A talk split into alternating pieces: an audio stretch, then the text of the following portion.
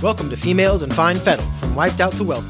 This is where conscientious women entrepreneurs and women living like a boss come to learn about balancing their personal and professional wellness with ease. If you have the enthusiasm, motivation, and grit to make it happen, then listen up every Monday. To be sure you don't miss an episode, sign up for weekly updates at femalesinfinefettle.com. The following discussion is for educational purposes only and is not intended to diagnose or treat any disease. Please don't apply any of this information without first speaking with your doctor.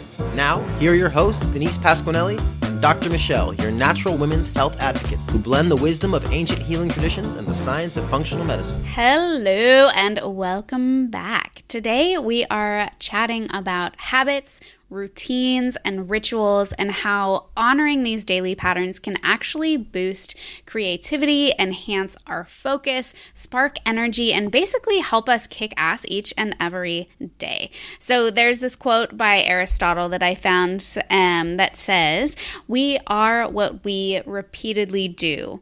Excellence, then, is not an act, but a habit. So, a habit is something that we do on autopilot, right? We don't need to hem and haw about the who, what, when, where, and why. We just do it. And a routine is a collection of habits. Now, a ritual is similar, but it's slightly different because rituals are like routines, but there tends to be more depth to it. So, for example, you might have a routine of going for a walk after you eat lunch because you know it will get that blood flowing and boost your energy and creativity for the remainder of the day. But if it's a ritual, then your motivation or perspective is shifted just a bit. Maybe you go for the walk to break up your day and enjoy the smell of the air or the sound of the birds or the way the sun casts shadows on your path. It's a subtle difference, but it's there. Yes, I love that you brought this up. I think intention is a big part of ritual. And intention brings a sense of awareness and purpose to any action you take. I think when something is done with intention, it is done with presence. And with presence, we can have a more rich experience. So, all the things that you just mentioned about noticing the birds and the smells in the air and the way the wind feels on your face, tapping into all of those sensations is such a gift. And it's something that we can bring to any of the actions that we take in the day. Totally, totally. It's really that that mindfulness piece. It's super powerful. So, when we're, you know, sleeping into the last second, rushing out the door with our liquid breakfast, listening to podcasts on double speed, and working through our breaks, having a routine doesn't really seem like an option, right? But the thing is, once you start integrating a routine, you will never go back. I promise you. There's something magical that happens. It kind of turns into a sacred self care practice that your body, mind, and spirit needs to feel like you can have the best day ever. So, starting out, it can seem pretty daunting, especially when we have so much on our plate already. So, today, Denise and I are going to basically break it down into some easy and actionable steps for you. But first, Denise is going to share a bit about why routines and rituals are so deeply ingrained in our physiology. Yes. So it turns out that our big, beautiful brains still have some old school wiring from the days when we were a lot more animal. This hardwiring can be challenging at times as our brains are still wired to notice and take in the bad stuff more than the good. This is called negativity bias, and it's pretty fascinating. Essentially, it means that our early mammal brains kept us alive by noticing and remembering the things that were scary, dangerous, and threatening. The more the brain was trained to notice those things, the faster the body could respond and get into a safe situation escaping danger and staying alive was rewarding. So this cycle continued. This is all pretty cool for early man, but it can be a bit of a bummer nowadays as the negativity our brain tends to pick up on is less life threatening and more likely to bum us out and keep us down. But the upside to the animal part of our brain is that we are still quite susceptible to training it. This means if we practice doing something positive and rewarding that positive choice, we can train the brain to keep it up until it becomes an automatic response. So, if you have pets and you have tried to train them, you may be familiar with the key components of training that animal brain. First, it's important to identify a trigger. With an animal, this could be a whistle or a sound. For you, it could be something that you already do. I'm a big fan of building new habits onto things that you already do habitually. So, things like waking up in the morning, or brushing your teeth, having your morning coffee, or lacing up your running shoes. It could even be a little alarm of some kind if that works for you. Something that happens consistently, or something that could be consistent and that is distinct, is the most important thing for your trigger.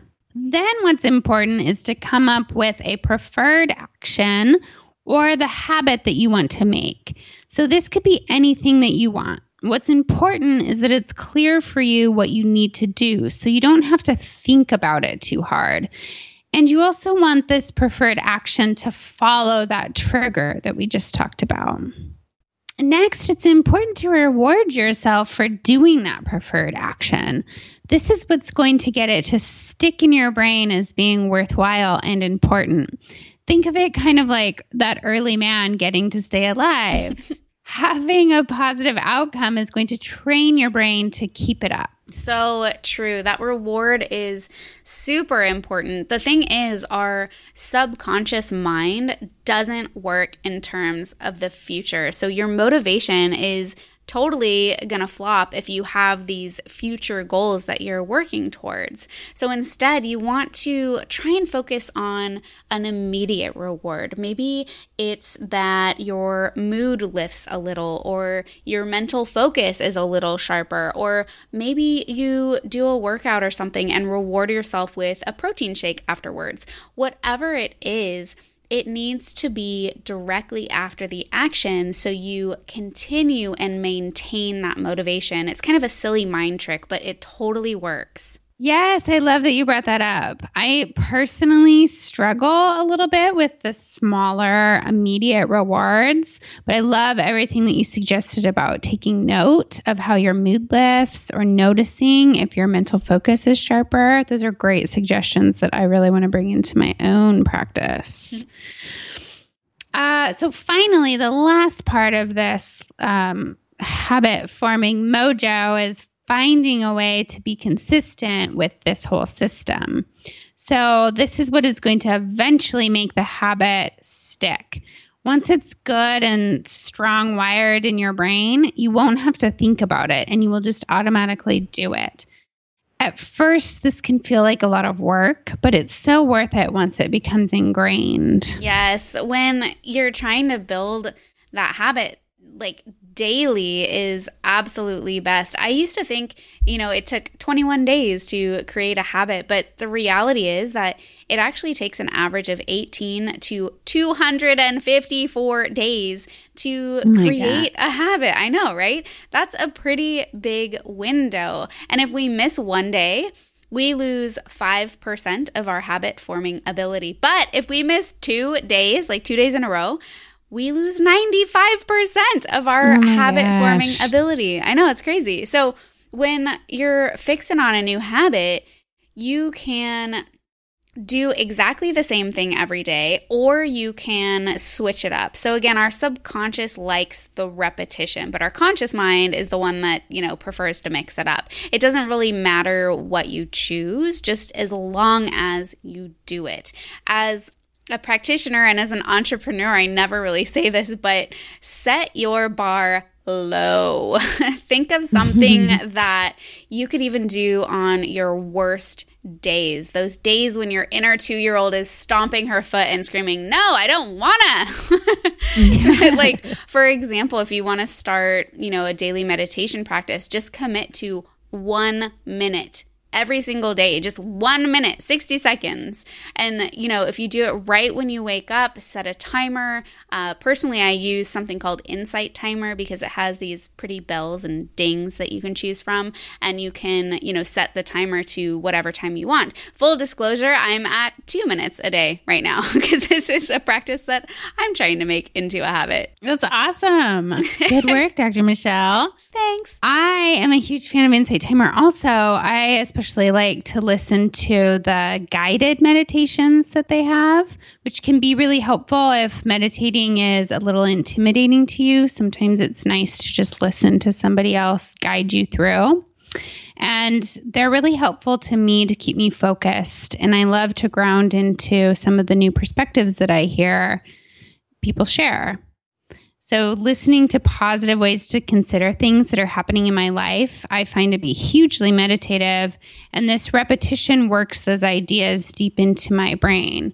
By the way, next week we will be interviewing Sarah Blondin, who creates the Live Awake podcast and has a series of incredible guided meditations available on Insight Timer. I listen to her often, and I can't wait for you all to learn more about her next week. So exciting. Um, or maybe, you know, you're wanting to work on fitting in more movement into your life. You could just start with 10 minutes a day, each and every day of stretching. And again, do it right when you wake up because as the day wears on, we end up getting decision fatigue. And before you know it, you're pushing it off till tomorrow. That's a great suggestion. I always like to think about good old inertia or the concept that things in motion are more likely to stay in motion. Mm-hmm. And the converse, of course, is also true. Sometimes just this thought is enough to get me up and dancing around just a little bit, at least for a song or two in the morning just enough to get me moving and keep me moving throughout the day. Love it. so, here we put together like five of the most impactful routines or rituals that you can start um, doing today that can really help with um, productivity. So, first, having a consistent sleep and wake cycle, yes, even on the weekends. We are diurnal creatures, right? So our hormonal balance is largely reliant on this yin and yang dance of our melatonin and our cortisol. And as you know, melatonin is our main sleepy hormone, while cortisol is our main awake or stress hormone. And this hormonal dance actually affects other hormones in our body. So, our sex hormones and our thyroid function. Um, from both a Western and Eastern perspective, the ideal bedtime is usually between 9 and 11 p.m. Um, that's when our cortisol our awake or our stress hormone is at its lowest and our melatonin our sleepy hormone is at its peak.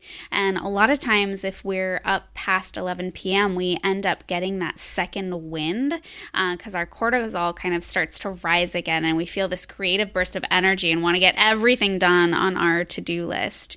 Um, if we're asleep by this time all of that energy goes into restoring and regenerating and detoxing our brain and our body. All right. So, for number two, having a consistent morning routine that allows you to limit decision making and get your day off on the right foot.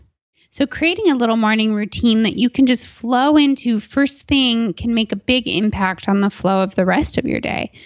We often have established habits in the morning. I love to use that toothbrushing example because that tends to be pretty ingrained for most people. So it's a great one to hang a new habit off of. The other great thing about having a few things you habitually do each morning is that you will feel a sense of accomplishment after your morning routine is through. So, starting the day off this way definitely will impact the way the rest of your day unfolds. I personally am obsessed with learning what people's morning routines are. I feel like morning is just such a sacred time, and I love to get a glimpse into how people spend it.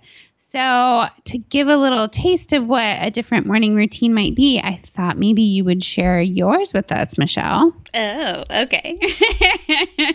um, yeah, so mine, I wake up and um, I end up usually having a large warm glass of water uh, with little spritz of lemon in it.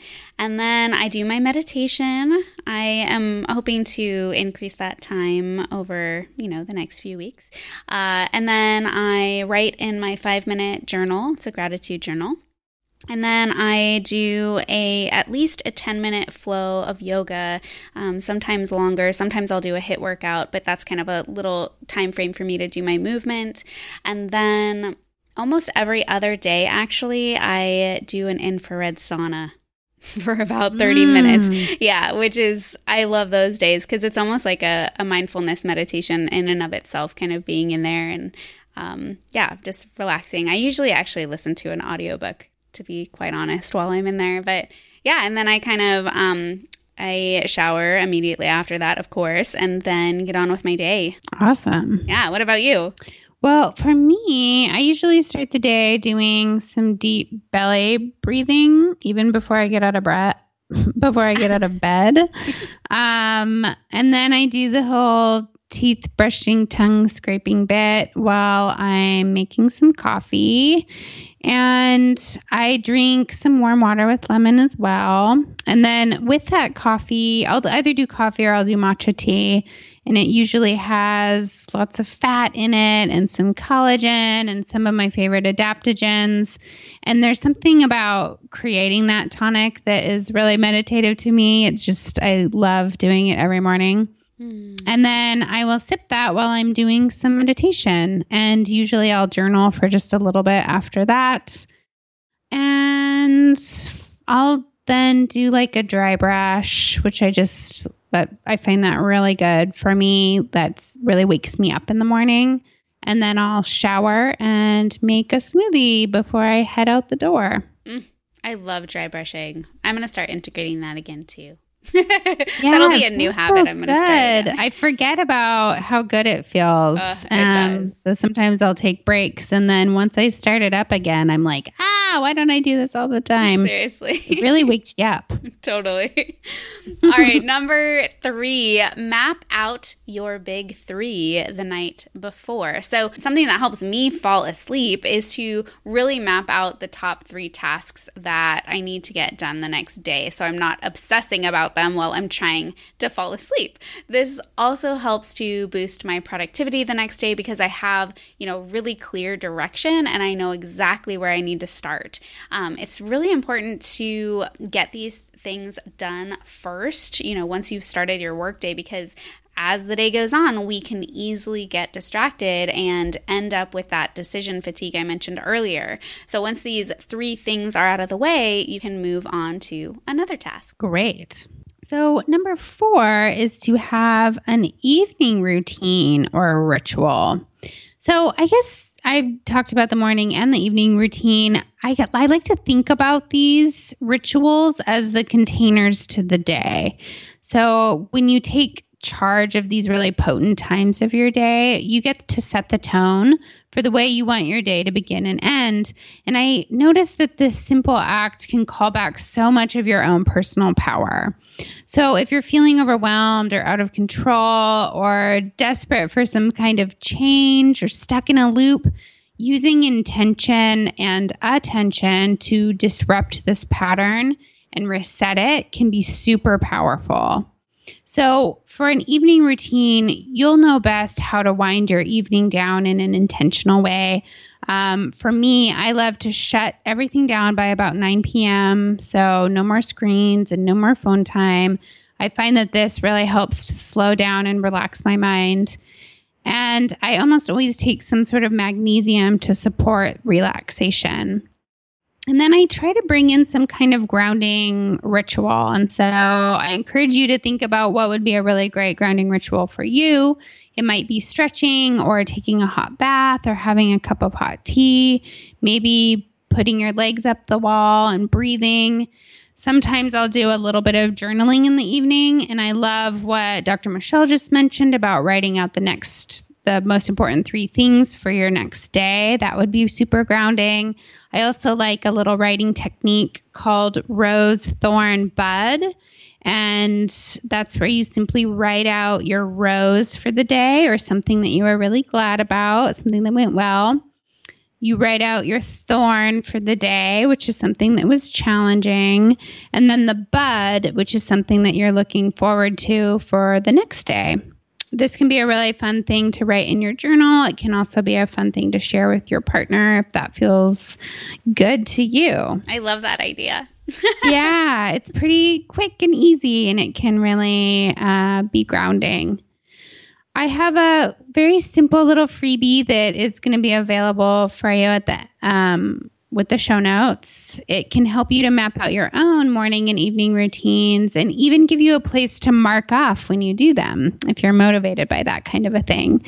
There are a few suggestions on it, but definitely make it your own. So, again, look for that in the show notes. Yeah. All right, and number five is having a midday ritual. So, one of the quickest and easiest ways to boost productivity is to take a break. Seriously, the white space helps to clear out the brain clutter and helps you look at things with fresh eyes. An easy way to start is to create a lunchtime ritual. So, this doesn't have to be anything fancy, but just time that you set aside to eat your lunch. The key is to do it without distractions no phone, no computer, no plotting or scheming, just mindful eating. You can get to all that other stuff once your break is over. So if you have, you know, a half hour lunch break, try to split it up. 15 minutes of mindful eating and then 15 minutes of walking. Bonus points if you can walk outside and soak up some rays. So during the day, if uh, you're sitting at a computer, another way to get this sort of ritual or routine down is to get up and stretch um, or just bounce in place every hour or two. So, this will really increase blood flow and circulation and will help your energy and your focus. And you only need to do it for like 30 to 60 seconds, it doesn't take any time at all. So, that's what we have for you today. All right, folks. Hopefully, there is a tip in here that can make its way into your routine, helping to bring a bit of ease into your day. We cannot wait to meet you back here next week. In episode 40, we'll be chatting with Sarah Blondin of the Live Awake Project and creator of the Live Awake podcast. She writes and speaks beautifully about the importance of slowing down and turning inward. I think you're really going to enjoy what she has to share. Have a great rest of your week and bye for now. Thank you for listening to Females in Fine Fettle from Wiped Out to Wealthy, a podcast to fit your lifestyle. If you like what you've heard, please subscribe, rate, and review at femalesinfinefettle.com. If you have questions or topic ideas for upcoming episodes, we'd love to hear from you. Please be sure to tune in next week.